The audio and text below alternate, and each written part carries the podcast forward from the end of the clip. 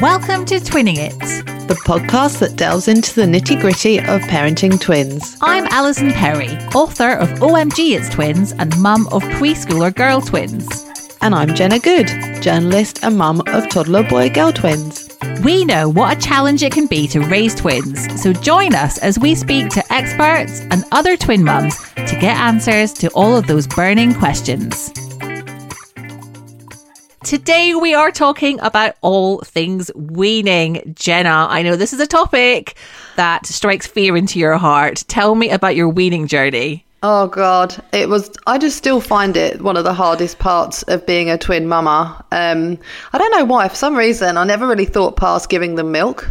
I think I just thought I was just going to give them milk forever. and then all of a sudden, yeah, all of a sudden it was like pureeing, and you've got to give them pieces of broccoli to nibble on, and uh, yeah, and I ended up buying oh gosh about six weaning books. I would actually t- hazard a guess that at least one of those books is by our guest today. Am I right? Uh, two of them were, yeah. two of them, yes. Two she's written them. a lot of books, this lady. because, yeah, when, when, when we're talking about weaning, there is one person whose name is synonymous with weaning, Annabel Karmel um, with expertise spanning over 30 years. She's a mum of three and she reigns as the UK's number one children's cookery author and world leading expert on devising delicious, nutritious meals for babies, children, and families. But I want to know what advice does she have about weaning twins? It's a whole different ball game, isn't it, Jenna? It is, yeah. I mean, for starters, you know, one spoon or two spoons. Exactly. What, what did you do? What did you do? Did you use one spoon or two spoons? Um, I think I did use on, two spoons honest. to begin with. Oh, Jenna! I think I did, and, and, and, two balls, uh, two balls, two bowls.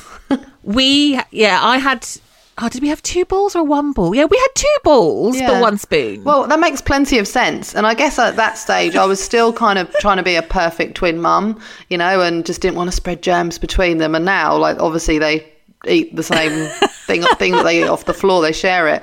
Um, so yeah, there's there's no uh, worry about spreading germs now. They both get the germs one way or the other. Yeah.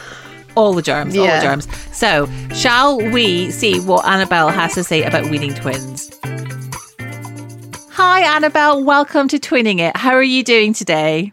Very good, thank you. Good. Always busy. I don't think I've. I think I've been writing books for the last 30 years. It's a long time. I wow. mean, that's, you know, that's an impressive amount of time to be helping the nation's parents with. Well, I think it's, it's particularly interesting because my first book was turned down by every single publisher that I sent it to, and that was over 15 publishers. And now I'm on my 50th book. Wow. Wowzers. It's it's yeah. incredible. well, we are really looking forward to chatting to you about your amazing book, Where Does My Food Come From? And also specifically about weaning twins, because uh-huh. as you know, that's what we do. Um, yes. So I've got I've got yeah. a 12 year old and also four year old twins, and I was definitely more relaxed weaning second time around, just because I'd done it before, you know. Mm-hmm. Um, like most parents probably are second time round. Um, but it was really quite tricky to wean two babies at once when they were both responding to textures and flavours so differently. What advice would you have for twin parents when it comes to introducing solids? I think, first of all, it's nothing to do with you. They're predisposed to being fussy genetically, so they're born that way. That's not to say you can't do anything about it, but you can have one child who eats very well, and another child from exactly the same family who's incredibly fussy. So I had three fussy children, which was the best training for writing a book on how to feed a baby or a toddler, who, despite their very small size, are incredibly stubborn, as you probably have found out. So what I did was mm-hmm. I found things that my son Nick enjoyed, like he liked fruit, but he wouldn't eat chicken. So I made up in the Complete Baby and Toddler Meal Planner these mini chicken and apple balls. So I put the apple in with the chicken. And suddenly, because he had that little bit of a flavour of the apple and the chicken, he ate them. And that kind of, from that day on, he ate chicken. But also, it was the size. I put everything into a food processor, made into little tiny balls that he could pick up with his fingers and feed himself. And they get very independent at a certain age. So that helped as well. And the other thing is, of course, it's kind of counterintuitive, but the more you give attention to not eating, the more fussy and difficult they become because they know they're going to get your attention. So I swapped it and I gave him no attention for not eating. I just said, fine, you're not hungry, go off and do what you want. But if he ate something, even infinitesimally small amount of something new, I would praise him and I would go crazy, like, oh my God, you tried it. You know, that's amazing. And I would have a reward chart on the wall and I would put stickers on it every time we try something new. So that helped as well that's really interesting. And obviously, you know, when you're when you're doing that with twins, like you said, genetically, one could be a brilliant eater and one could be a bit fussier. Um, how do you? What's the best way to handle that? Because do you just let one head off and not eat anything whilst the other one is munching away? You know, how do you get that balance? I mean, obviously, it's difficult when you have a child who's not eating or the child is eating well because it can make the child who's eating well not want to eat.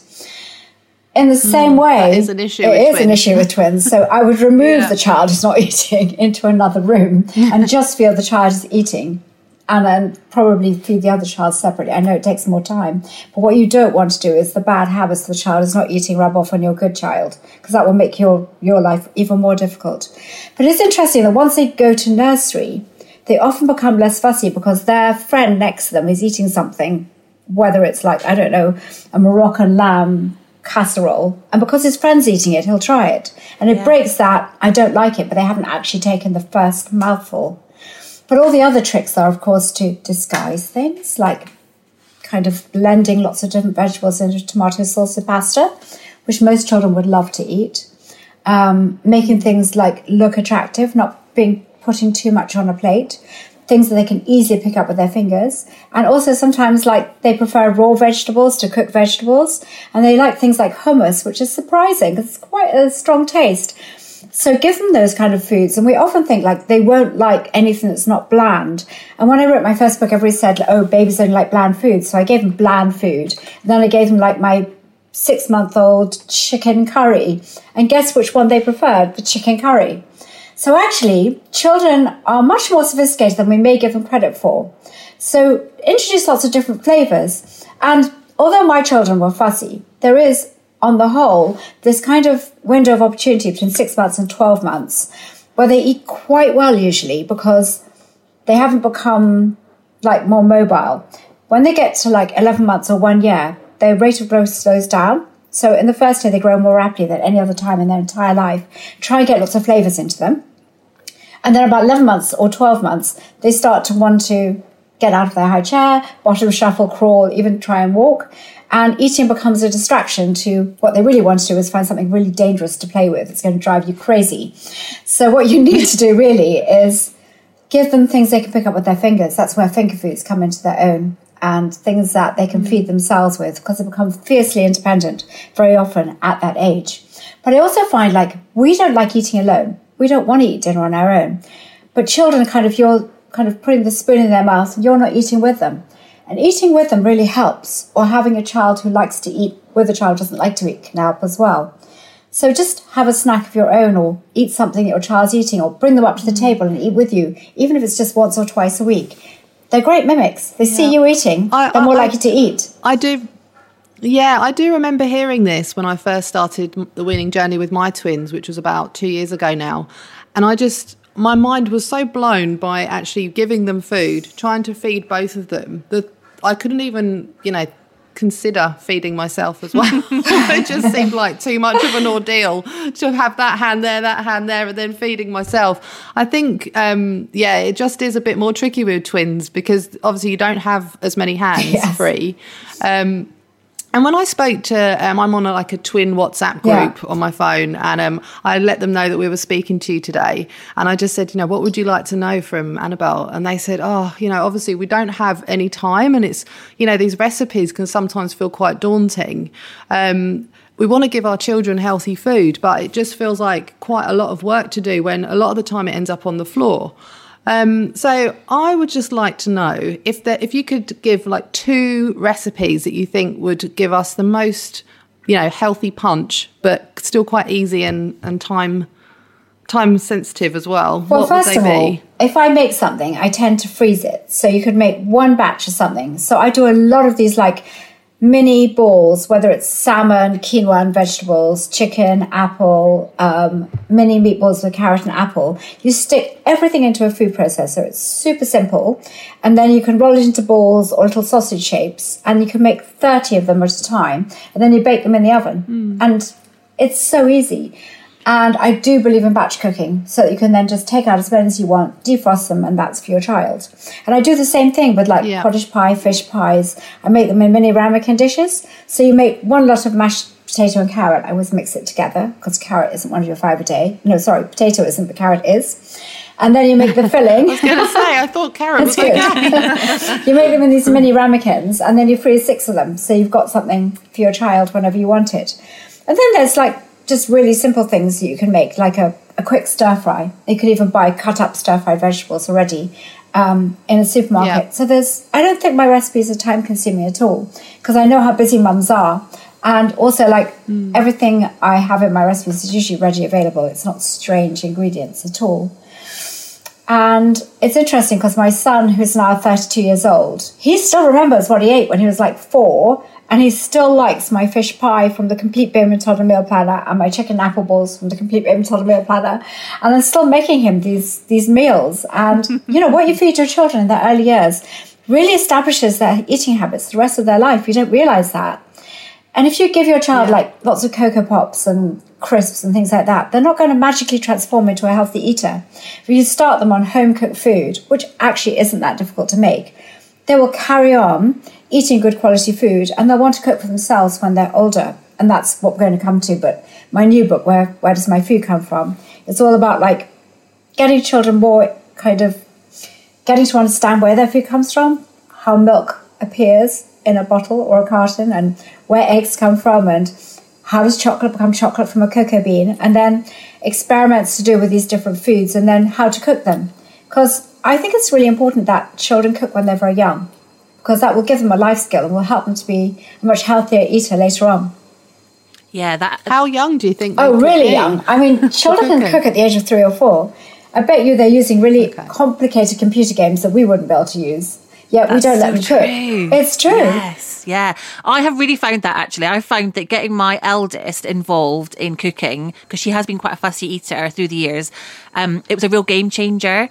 Um, I for for me, um, I find it quite a stressful experience. And I really try to remind myself that it's the process, it's not the finished product that's the important thing.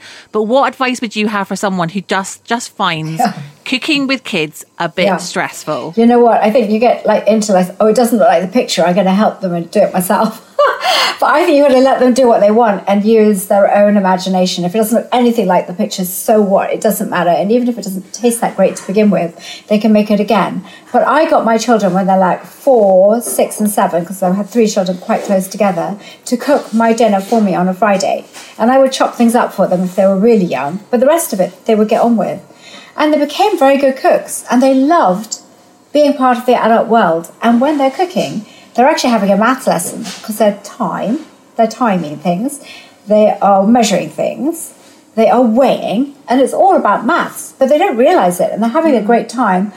And if you are involved, they're bonding with you because they're doing something that they love with you. And then they're really proud of what they've made because it was their work that went into it. And they're more likely to eat it. So it's a win win, to be honest. Yeah. And then eventually, hopefully, they'll That's, cook for you when they're grown up. Fingers crossed. Oh, that's that's the that's the end goal, isn't it? Um, now, Annabel, yeah. I've got a question. Oh, it's a bit of a weird question, but it, it struck me when Jenna was talking about needing more hands to feed twins and feed yourself. Um, when I was reading my twins, I uh, we started off using two spoons, and then I heard a twin mum saying, "Well, they're always putting stuff, you know, toys in their, you know, same toys in their mouths." And my two ended up swapping dummies quite often when they were little, so we ended up just using one spoon. And I've thought about it quite a few times time since and thought, is that terrible that I had two bowls of food but one spoon. Is that really unhygienic? Not at all. No. I actually think that if you bring your child up in some kind of hermetically sealed, sterilized world, those are the children who are going to have problems.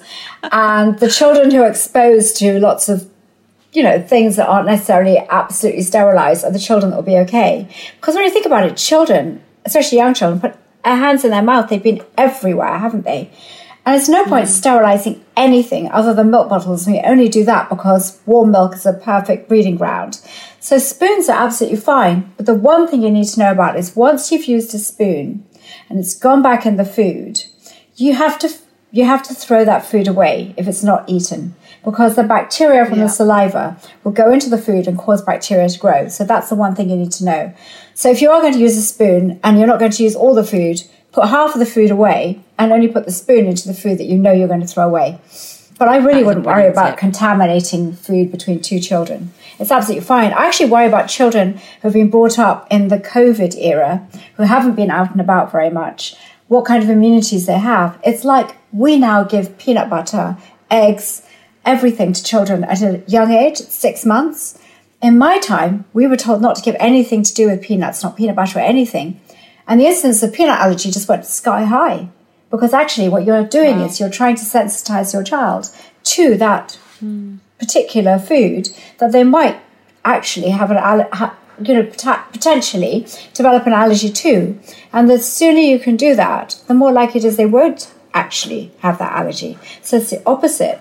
And the interesting thing is, it's not dairy that's the commonest commonest food to cause allergies. It's actually eggs. And if you are allergic to, say, scrambled eggs or boiled eggs, a child can often eat a meatball with a bit of egg in it or a biscuit. And actually, by giving them foods with baked egg in, it helps them to grow out of their allergy. So, actually, it's a lot to learn about allergies, and actually, avoiding that food totally is not the right thing to do. You need to find your, your child's tolerance. So, I'm not saying that a child who is allergic to nuts and has a serious anaphylactic reaction should eat any nuts. Not that. But if a child is allergic to eggs, you may not need to make sure that every single food that contains eggs is eliminated from the diet because that actually won't help your child necessarily. You may find that they can tolerate things. Should they have a period of abstinence from it? No, you, sh- just to calm... you should find out. No, what you should do is try a biscuit, try a cake, try a meatball with egg in it. And if they can tolerate that, give it to them. Right. Okay. Oh, interesting. Did not know that. I would have just, uh, luckily, I haven't had that issue. Yeah. I did have an issue with my daughter, though, where she was very sensitive to textures to begin with and would vomit basically quite a lot um, in the beginning. Was she was ever tube fed or anything like that? No. No, no. Just a very yeah. sensitive gag reflex. But that obviously made the weaning journey for me very stressful. But, but also, the gagging reflex and its nature's way of protecting young children is very far forward in the mouth. And when children gag, mm. a lot of people stop giving finger food because they get so concerned and worried and anxious about it. But that is actually protecting their child from swallowing the big piece of food that they don't want to swallow, so they'll get and spit it out, which is great. Choking is completely different. Choking is when they go silent and they go blue. So understanding the yeah. difference is very important. Also understanding that gagging, let them get on with it. The worst thing you can do is interfere, just leave it. That's a child's way of learning not to swallow lumps. And it's very clever. Nature's protecting them. Yeah. So they all gag. Yeah. You and not to worry about gagging. You mentioned um, tube feeding. Is there a connection between, say, babies that have been in, you know, special care and sometimes. And and their weaning experience? It can be sometimes. Yes, some say find it more difficult to swallow, and also babies who are allergic to certain foods and have had bad reactions to certain foods they cannot enjoy eating because they associate food with pain. There's all these things that you need to discover as to why a child's not eating. But if your child hasn't had any allergies and your child hasn't been fed with a tube, then it's quite natural that a lot of children don't like certain textures. It is normal. I wouldn't worry about it. But what's quite interesting is often they'll eat a finger food, which they have to chew. But if you give them lumpy food in a bowl, they'll reject it. Yes. I found that. Sure. It just shows yeah, you that they exactly can they can found. perfectly yeah. tolerate the lumps. They just don't want to. yeah, I think when when it's in like a kind of runnier yeah. food, they get a bit more of a surprise. They're not they don't like the surprise lumps. So I would say yeah. put in tiny pasta shapes. So you have overall the same texture.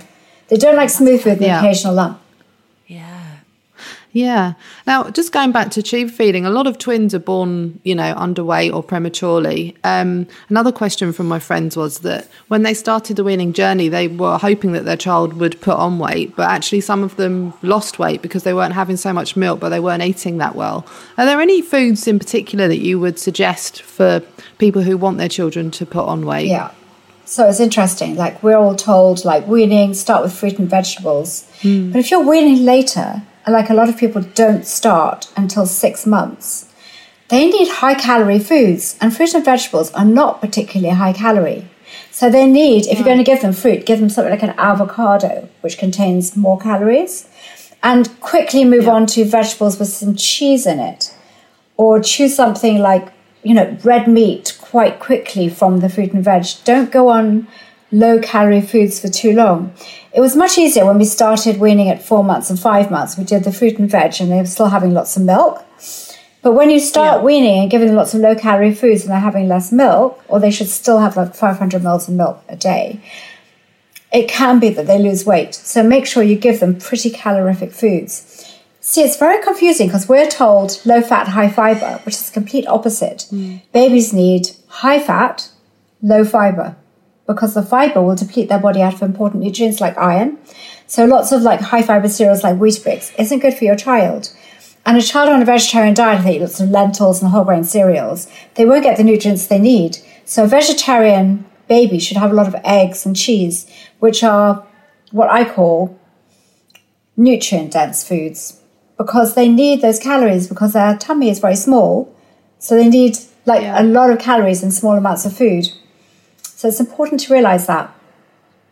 Mm. Yeah, so much to think yeah, about. That's really helpful. um, There's been quite a lot in the press lately, Annabel, about the high sugar content of some of the yeah. pre-packed baby foods, um, and I think there are so many time per parents, but specifically twin parents. You know, we're juggling yeah. so much. Mm. So I think a lot of us probably do grab a pouch or a ready meal, um, you know, from time to time, just you know, for for ease. Yeah. Um, and it kind of struck fear into my heart when I was reading the headlines because we've always you know done a bit of a mix of both of homemade and pre-packed. Um, I mean, what advice do you have for any busy twin parents who who have panicked reading those headlines? Not to panic. I mean, unfortunately, newspapers love sensationalism and want the headline. It contains so much sugar, more than a Coca Cola. What, they, what they're not saying is it's actually a fruit sugar.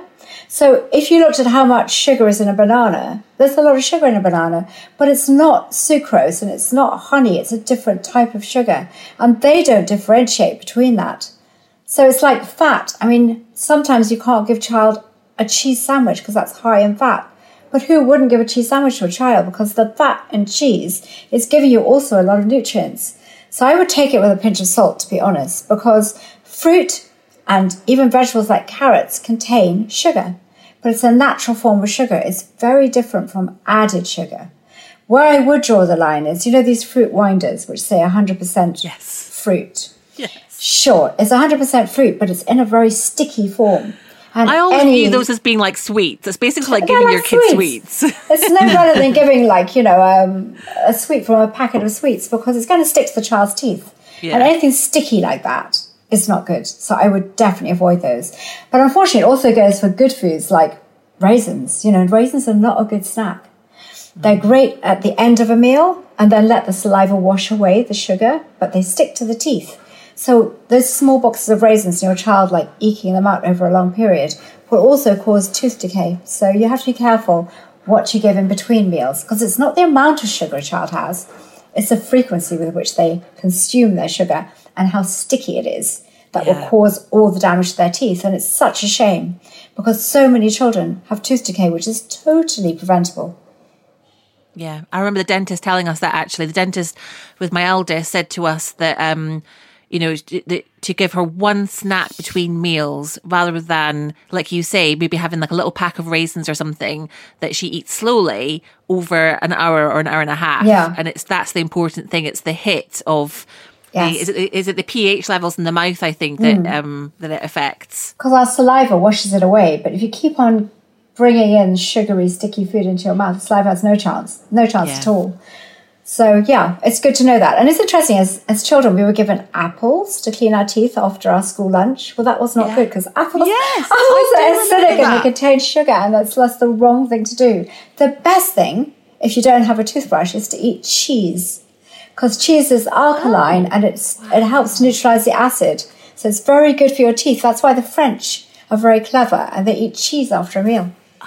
They're not stupid. That's such a good tip. I love it. Wow, I never knew that. And in fact, That's if your child's had oranges, the worst thing you do is then clean their teeth straight away because you're just brushing the acid into their enamel. Right. Better give them a piece Oh. of cheese. So, okay. My kids won't mind that. Yeah. They'll uh, be quite I, lo- I love cheese when I still love Um, with- cheese.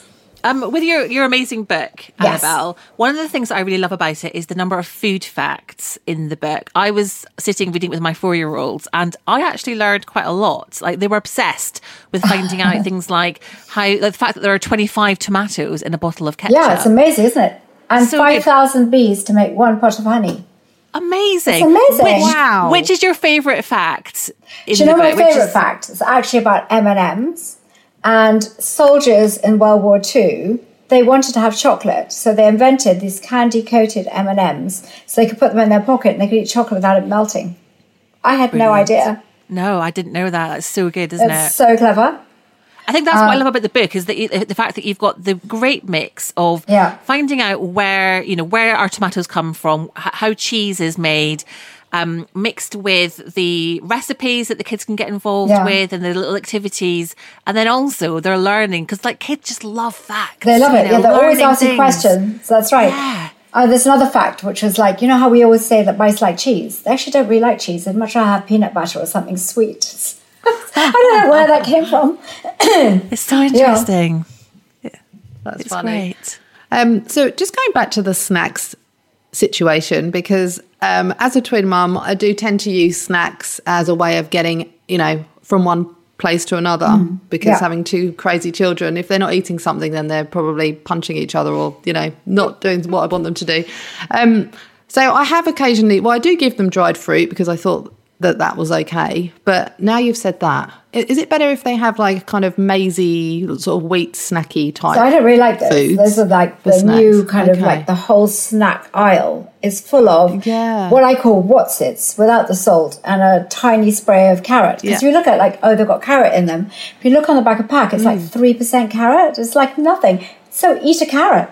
Like, what's wrong with eating a carrot and dip it into some hummus? Children like carrot. Give them a carrot. Don't give them a what's it with a tiny bit of carrot on it.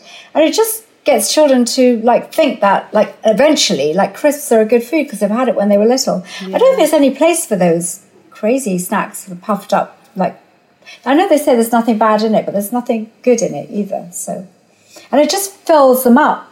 Yeah, that that is good to know. I mean, I do give them those broccoli ones probably because they have got a little spray. Or just look at how much broccoli makes makes me feel actually better. got in them. but there's all sorts of things. You Yeah. can make your own mini muffins, which are deli- delicious. there's a, there's actually something in this book that's an amazing snack, um, and children love it. I'll see if I can find the picture. It's this one, the extra special frittata muffins. Oh yeah, they look amazing. So, so what it is, it's so simple. So basically, you take five eggs. That's if you can get eggs at the moment. Yeah. there's a shortage of eggs. Yeah, 150 grams of new potatoes, which you parboil and then you dice. Grated cheddar cheese, some spring onion, frozen peas, which are put in there, and cherry tomatoes. You mix it all together, and then you pour it into a muffin tin, um, preferably one of those silicone ones. You bake them in the oven for like 20 minutes, and they come out as like mini frittatas. They're so delicious. I mean, I'd eat that for my lunch. Oh my god, it's amazing! It's good for breakfast, it's good for snacks, good any time, and it's got veggies in it, and and can you uh, yes, you can. You can freeze them, and it makes it makes twelve, I think. Okay. Yeah, twenty minutes to make it. They're amazing. They they're delicious. They've got all good things in them, and like they're so much better than those bars of snacks. And they take you literally probably five minutes to get them ready, and then just you can do what you like when they're in the oven. You take them out, and that's it. Um. Wow. Okay, you've given us so much to think about today. You're obviously so passionate about this subject. It's You've inspired us, Annabel. The book is on Amazon. It's only three ninety nine at the moment, which is a really good price. And it just teaches children so much about their food and, and it opens their eyes to what they're eating and teaches them to cook and get interested in it. I think it's just a fabulous book and and then there's a there's this place here where what they make, they put a sticker on what they've made. So it's kind of a reward chart once they've made it to encourage them Oh, to cook. brilliant. I will. uh, I'm Yes, I think it's going to be really good for my two because uh, we sort of seem to have seem to have deviated away from vegetables a bit. They like fruit, but um, yeah, it's quite tricky getting them to eat vegetables. So Try the cheesy might... carrot stars because they've got loads of carrots in them, but you actually can't see them. You can just see like a star shaped thing, and they'll love it. It's so tasty. Or the okay, I'm yeah. really going to make it my mission to create loads of snacks. Send me a photo like and I'll put it on my Instagram. okay. okay, I will do. oh dear, the pressure. Okay, I'm, I'm going to do it. I am. Um, well, thank you so much, Annabel. And I just wanted to finish actually just by seeing if there was one takeaway that twin parents should take away from today's conversation when they start their weaning journey. What would that be? Like, honestly, don't worry about what everybody else is doing. Whatever you're doing is probably the right thing because I always think trust your own instincts on everything. You know your child better than anyone else. And there are times when children want to eat a lot, and there are other times when they're not interested in eating. And it might be because they're teething, or they're just not feeling very well, or they're not in a growth spurt. So don't get too hung up about it. And to be honest, don't make a fuss when they don't eat. Let them go off, let them play. And then they'll realize when they're hungry that they probably should have eaten that. And the next time they're going to be more willing to try it. But I think the trouble is we never let children feel hunger. And if you don't let them feel hunger, they'll stick into a pattern of eating just a few things. But we need to expand their repertoire to make sure that they're getting a good diet, a good diet of lots of variety in their diet. It's only going to happen if sometimes they're more hungry. Otherwise, they're going to want their chicken nuggets and their burgers and their pizza, and they're going to stamp their little feet, and they're going to try a hissy fit, and they just won't try anything else. But you have to, you have to make sure that they don't only eat a narrow like very small repertoire foods. I think it's very important. That's great advice. That's really good. Yeah. yeah. Wow. Um, really, Annabel, thank you so much yeah. for joining us. Um, where does my food come from is available now, isn't it? On Amazon and good bookshops, and will be in Sainsbury's from next year. It's a beautiful book. Fantastic. Well, thank you so much again for your time. It's been great chatting to you. Good luck. Good luck with feeding them. Your twins, that is. thank you, Annabel.